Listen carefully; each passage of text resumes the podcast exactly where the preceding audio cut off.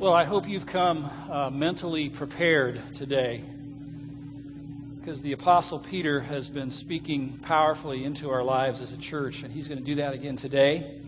And I think God's got a strong word for us today that it's going to take His grace for us to receive. So I would encourage you to just whisper a prayer to Him right there and just say, Lord, give me your grace to receive some meat from the Word of God today. Would you do that?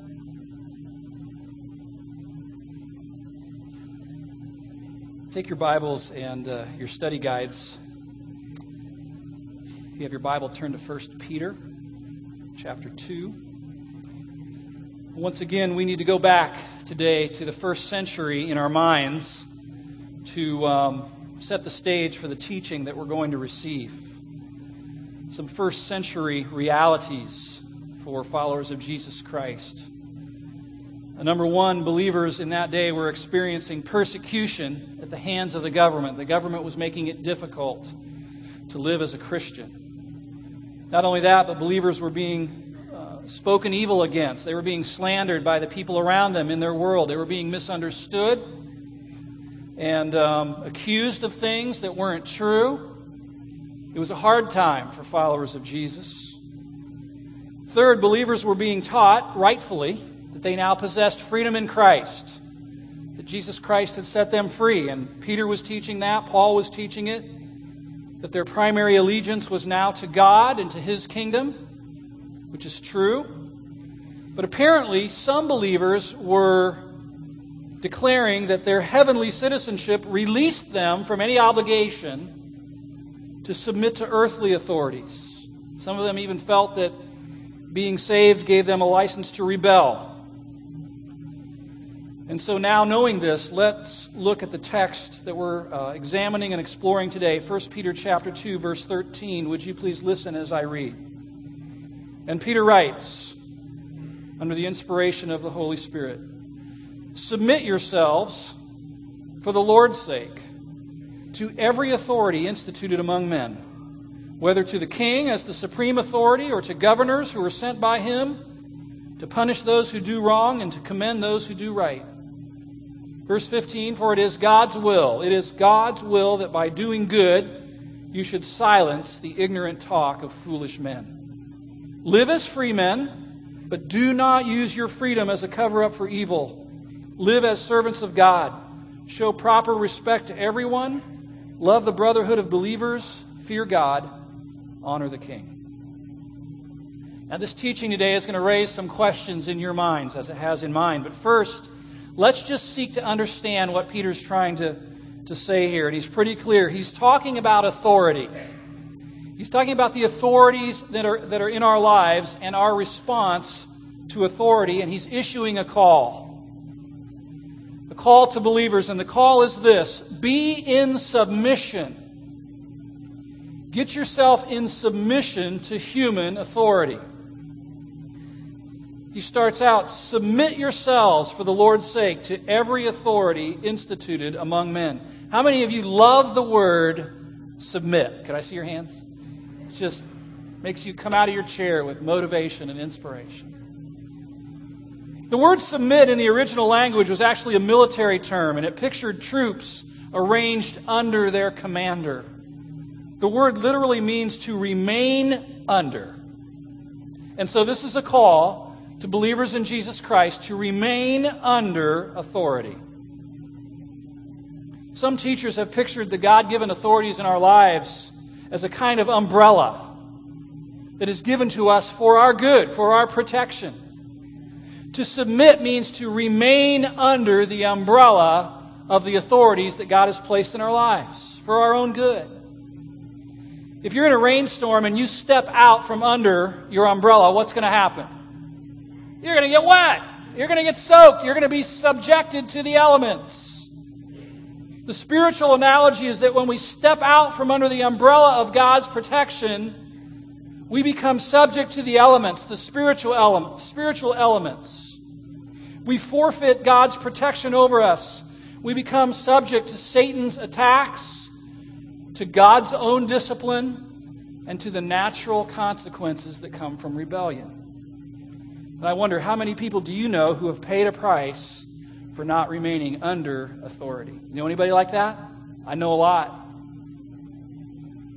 So, this is Peter's call to believers to be in submission to authority. Now, notice several things. First, he's talking about voluntary submission. He says, Submit yourselves. Don't make them force you to be submitted. Offer to be in submission to your authorities. There's a countercultural thought. Second, he's talking about submitting to human authority.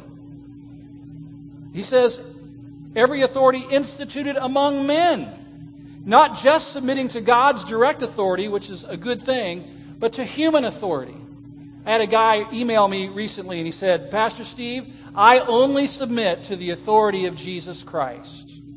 I only submit to God's perfect authority. I do not submit to imperfect, tainted human authority. And I thought, you know, that sounds really spiritual, but it's very dangerous. Very dangerous.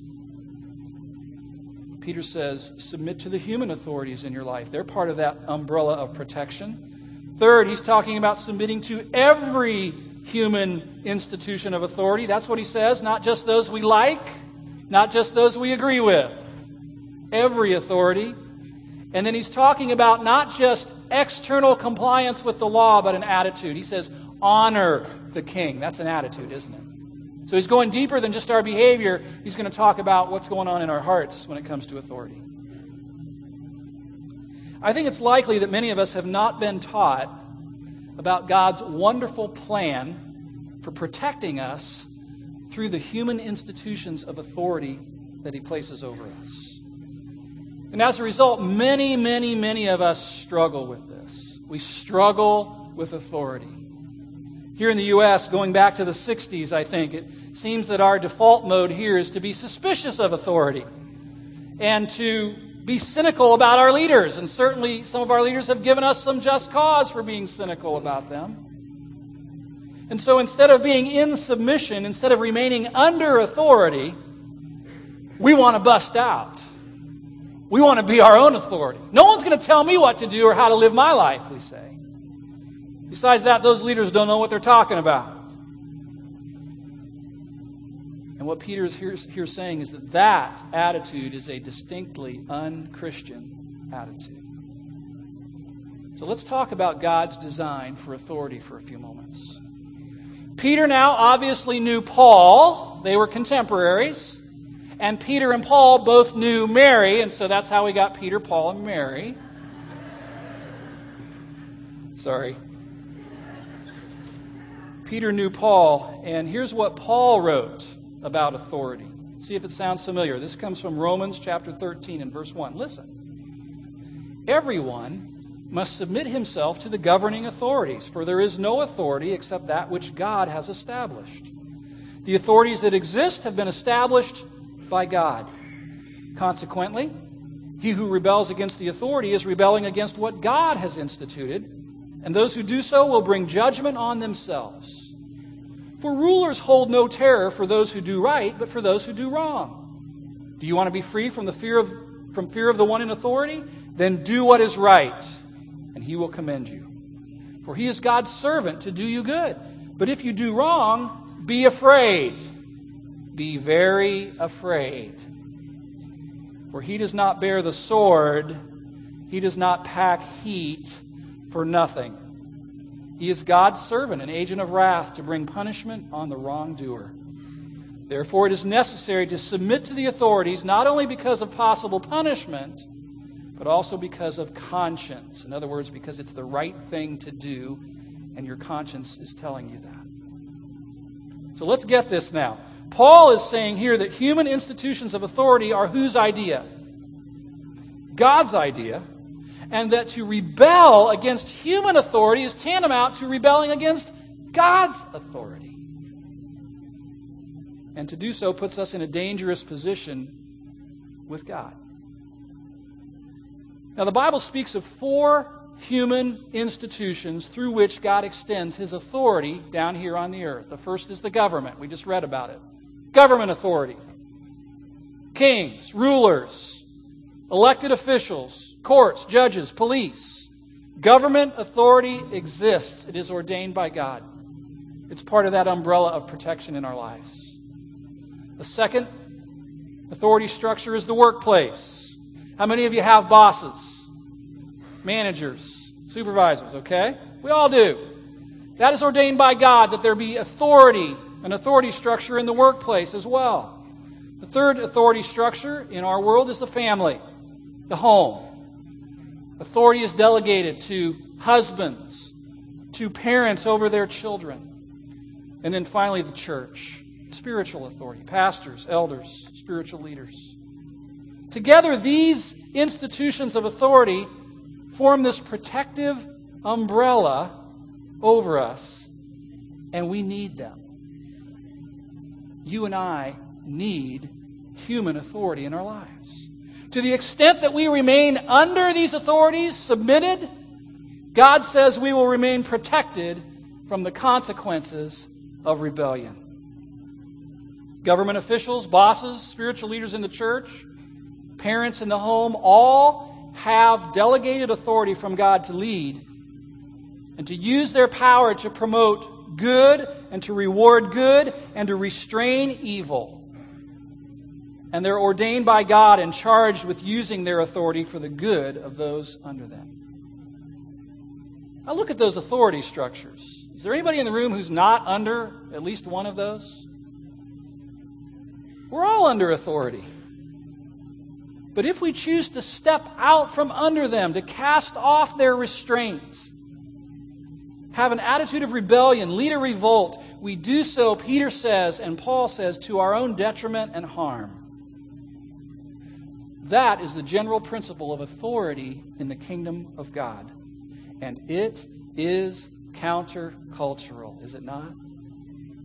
It's certainly countercultural to the unredeemed human nature. And it's even countercultural to those of us who are redeemed. Immediately, we, we read this and we listen and we have questions, don't we? Are there questions in your mind? Questions. Well, what about when our authorities are evil or ignorant or wrong? What about when we know better than them? Or when we don't agree with them?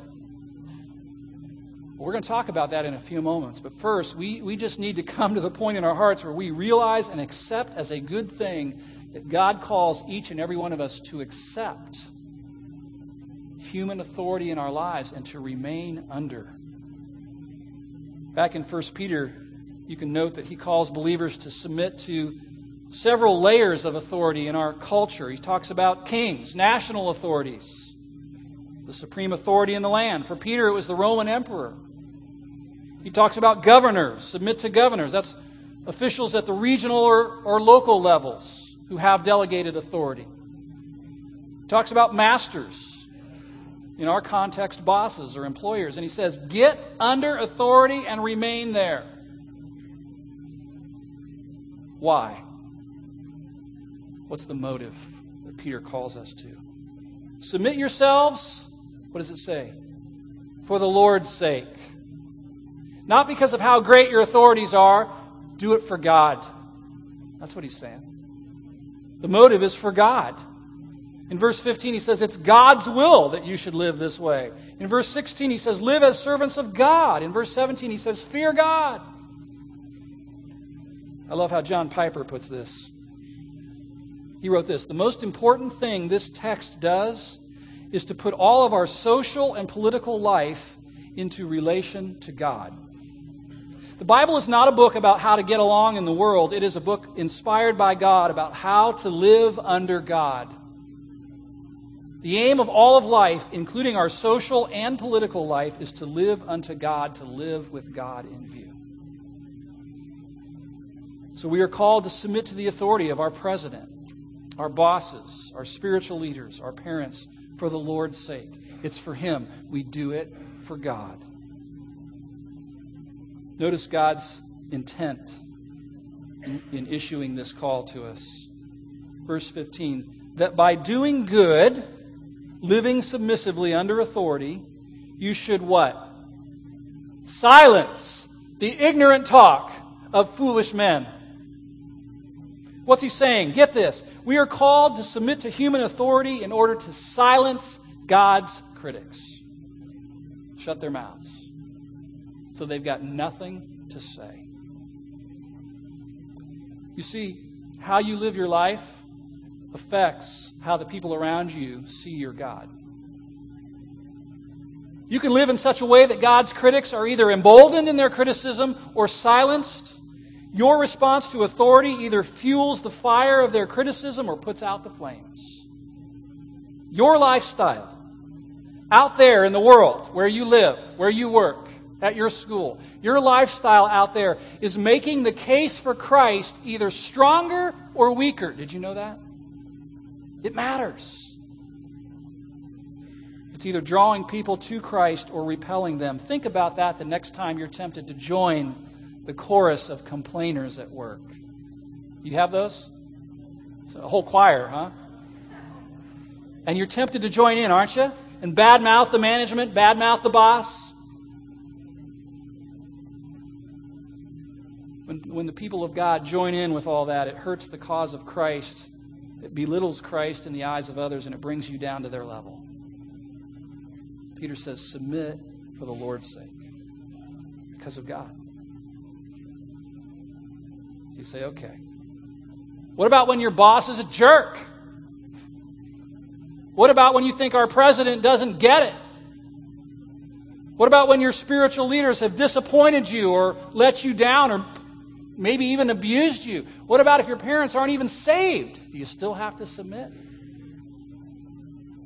Look at the next section verse 18. He's going to address slaves now.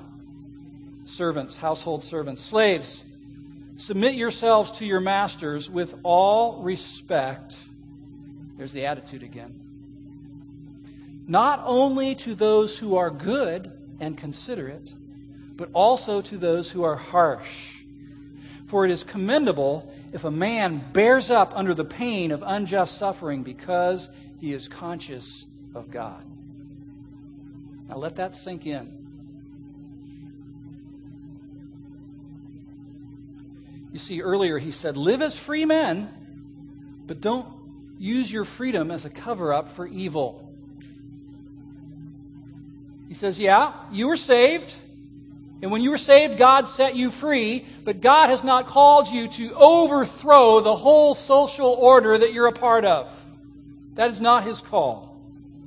You were liberated from the tyranny of sin, yes, but God still expects you to serve your master and to serve him well, whether he is good and kind and considerate or whether he is harsh and unreasonable. And some of those slaves were being beaten by their masters. Countercultural? You bet. You see, he says, serve your master as if you were serving God himself. Because, in a sense, that's, that's the case. You see, it's not really about the particular person who's sitting in that chair of leadership. It's, it's not about their likability, their education, their training, their reasonableness, or even their competence or their character. It is about their position. The position that they hold and the delegated authority from God that is inherent in that position. So you say, but, but aren't all those other things important for leaders, for people who are in authority? Well, sure they are. You bet they are. Character, competent, all those things. Absolutely. But are they the basis for our submission and respectful attitude towards them? No. No. Our submission to presidents, parents, pastors, and that person who sits in the corner office. It's not based on their qualifications, their demeanor, their personality, or how nice they are to you. It's based on the God ordained authority inherent in their position. Well, some people say, well, okay, I'll submit to my authorities as long as I agree with them. That's not biblical submission. In fact, you could say that submission isn't really even tested until you do disagree with your authorities. That's when your opportunity for submission comes to you, when you disagree. That's when a spirit led, spirit filled, submissive attitude can show itself, is when you're bucking heads, when you disagree with your authorities who are over you. All right, well, Peter has opened a can of worms here, has he not? So let's just take it and dump it all out and look at it. Let's talk about the highest office in the land for a moment. In Peter's day, that was who? The emperor, the Roman emperor, Caesar. And during Peter's lifetime, that guy's name was Nero. And Peter said, Submit to the king, honor the king. So you say, well, Nero must have been a pretty good guy then, a pretty decent guy. Au contraire. he was, by all accounts, a raving maniac. He was incredibly cruel. I mean, I told you a couple of weeks ago that he, you know, he captured Christians and poured tar over them and set them on fire in his courtyard, creating human torches out of Christians. Peter said, honor him submit to him. What? Where's the call to march in the streets, to demonstrate, to over, overthrow the government? What are you talking about, Peter? Remain under? What about us here in the U.S.? We don't have emperors here, do we? What do we have? Presidents. And we're not nearly in, in the kind of oppressive situation that Peter and his peers were in. But how have we done it honoring and submitting, I wonder, to our presidents? Let's think about that for a minute. How about this first gentleman they're going to put up here on the screen? George Herbert Walker Bush, 41. How'd you do? How'd you do in honoring that man? Even though you may have disagreed with him about the Gulf War or how, how that war was prosecuted, did you honor him for his position? How about this next man? Many people had a hard time honoring this president because of his character flaws, his self admitted character flaws. But biblical submission is not based on character, it's based on position. How did you do? How did we do as a culture honoring, submitting to that presidency? How about this next president? one of the most despised presidents of our lifetime, George W. Bush, whether you agreed with him or not, liked him or not, did you submit to his authority and did you honor him in your attitude? How about our current president? Wow, U.S. citizens have strong opinions, don't they? On both sides. On both sides. You know what? God tells us to honor him to pray for him, to have a submissive spirit. Paul said that person in that role is a servant of God, a minister of God. Agree with him? Disagree with him? Just do it respectfully and remain under authority for the Lord's sake. Now, some of you are boiling right now in the last two services. Like, your beef isn't with me, it's with Peter. I'm, don't shoot the messenger. I'm relaying the message of God's word to you. I got to be faithful to the word of God. I can't water it down. I can't make it more palatable when it's meat and it's hard to digest. This is the word of God. Submit yourselves for the Lord's sake, to every authority instituted among men. Honor the king. Submit. Some of you are saying, well, when can we march? Take a stand, demonstrate, engage in civil disobedience. I combed through the scriptures. I found two cases. There may be more. I found these two. Acts 4 is the first one. When government law forbids you from speaking about Christ, like it did with Peter and John. They stood before the authorities, and the authorities said, We command you to no longer speak in the name of Jesus. And Peter and John, Peter, the same Peter, years before, stood there and said, We can't help but speak about what we've seen and heard. You judge for yourselves, authorities, whether we should obey God or you. We will speak about Jesus. And they got hauled off to jail several times. Did they go kicking and screaming? Did they lay down? No. They were willing to receive the consequences for their civil disobedience. So if the government ever forbids you from speaking about Christ, I think it's pretty clear. You can, you can say, No, we're going to talk about Jesus. Do, do to me what you will. That's one. Second, when the government mandates that you do evil, when the government forces you to worship false gods like it did Shadrach, Meshach, and Abednego in the book of Daniel, chapter 3. Remember that situation? They're standing in a crowd that has all gone to their faces, bowing before a golden image of Nebuchadnezzar, the king. And the king says, Bow down. And they said, Not going to do it. We only worship the one true God. And Nebuchadnezzar said, You guys make me so angry. I'm going to turn the furnace up and throw you in it. Then who will save you? And they said, Our God is able to save us. But even if he doesn't, I love that. Even if he doesn't, we will not bow down to you. We will not worship your golden image. Do to us what you will. They got thrown in the fiery, fiery furnace, and God showed up. Fourth person in the furnace and rescued them and glorified his name. And even Nebuchadnezzar ended up coming to faith in, in the one true God. So if the government ever commands, forces you to do evil, to worship false gods, you can say, Not going to do it. Throw me in the fiery furnace, take me to jail. I only worship one true God. I only worship the one true God. You say, wow. Sounds like Jesus is calling us to suffer. Yep. yeah. To submit to authority and to suffer unjustly. Look at what he says in verse 20. I love this. How is it to your credit if you receive a beating for doing wrong and you endure it? But if you suffer for doing good and you endure it, this is commendable before God. To this you were called, kaleo. That's the word. To this you were kaleoed, because Christ suffered for you, leaving you an example that you should follow in his steps. Sounds like a good book title. In his steps.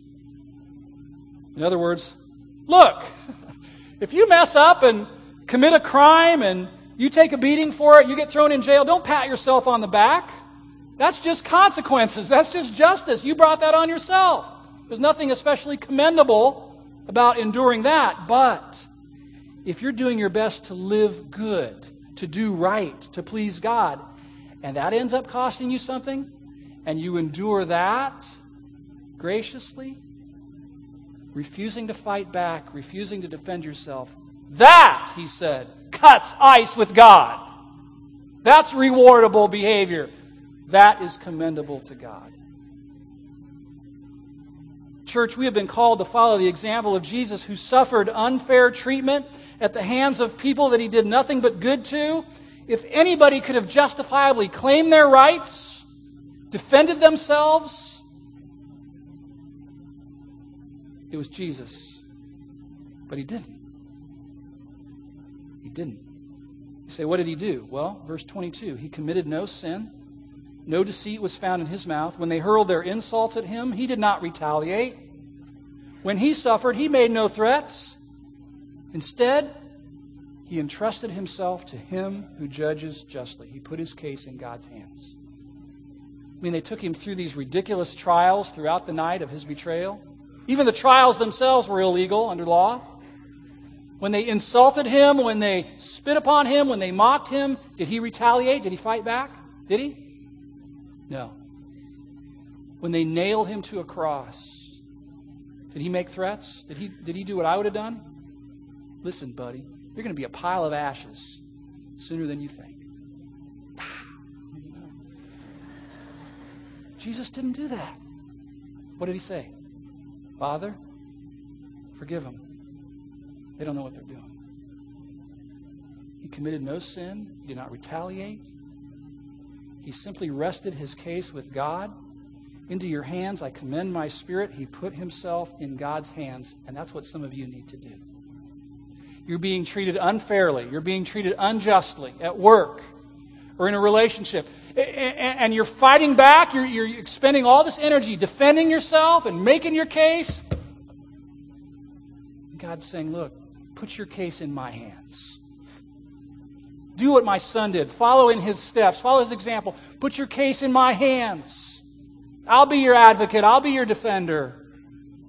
Stop trying to do it in your own flesh. Let them see you suffer injustice with grace. It's very countercultural. It also runs counter to what is taught by many Christian preachers these days. But the truth is this listen, we are called to live for Jesus Christ no matter what, even suffering unfair treatment as a result, and to endure it with a grateful attitude, putting ourselves in God's hands and trusting Him with the outcome. Simple? Yes. Easy? No. It takes the grace of God to live that way. You say, well, that's Peter. Did Paul believe that? Yeah. Philippians 1:29. For it has been granted to you on behalf of Christ not only to believe on him, but also to suffer for him. Wish that wasn't in there. I'm good with believing. It's that suffering part. And it's probably coming. Where did Peter and Paul both get it? They got it from Jesus, who said this in Matthew 5 Blessed are those who are persecuted because of righteousness, for theirs is the kingdom of heaven. Blessed are you when people insult you, persecute you, falsely say all kinds of evil against you because of me. Rejoice and be glad because great is your reward where? In heaven. For in the same way they persecuted the prophets who were before you. There was a famous theologian who lived many, many, many centuries ago. His name was Origen. You ever heard of him? When Origen was a little boy, his heart was so inflamed with love for Jesus Christ that he considered it to be the highest honor if someday he could suffer for Jesus and maybe even die for him. He lived in a culture that was very hostile to Christianity, so that was not unthinkable. His mom got so concerned, as moms do, that her boy was going to run off to the local authorities and turn himself in that she didn't know what to do. Finally, she resorted to the best idea that she could think of. She hid his clothes every day so he would stay at home, thinking that he probably wouldn't risk turning himself in naked. Listen, Jesus is worth suffering for. Let me say that again. Jesus is worth suffering for. The world needs to know that. Satan needs to see that. That's what the whole account of Job is all about proving, demonstrating, showing Satan that Jesus is the treasure worth giving all for, worth serving with all of our hearts, even if it's hard. He's the treasure. And He did it. I love having a leader who is willing to do himself what He calls me to do to endure suffering graciously.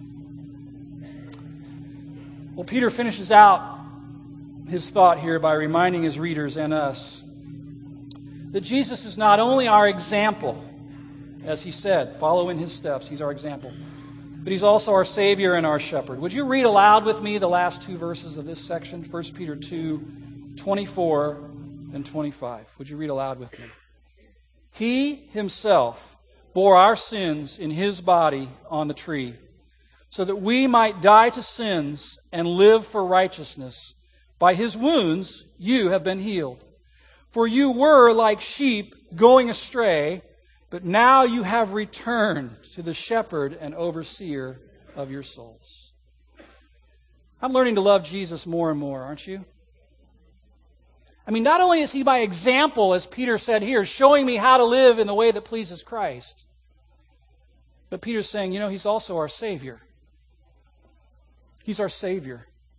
Receiving in Himself the punishment that I deserve because of my sins. He bore my sin and redeemed me from the slave market of sin when I put my faith in Him and enables me by His power to live a righteous life for God. That's what he's saying. He's our Savior. He's our example. He's our Savior. And then I love this. He says he's also your shepherd, your overseeing shepherd. You know what the word is literally? Pastor. Jesus is my pastor. That's, that's what the word is. He pastors our soul, He shepherds our soul. Peter says, Thank God you returned to the Good Shepherd. You were wandering away like sheep, aimless, wandering. And the shepherd came after you and chased you down. And you came to your senses and you turned and repented and ran into the arms of the shepherd. And Peter says, Thank God. Thank God for that. And I think today, some of us need to return to the shepherd of our soul.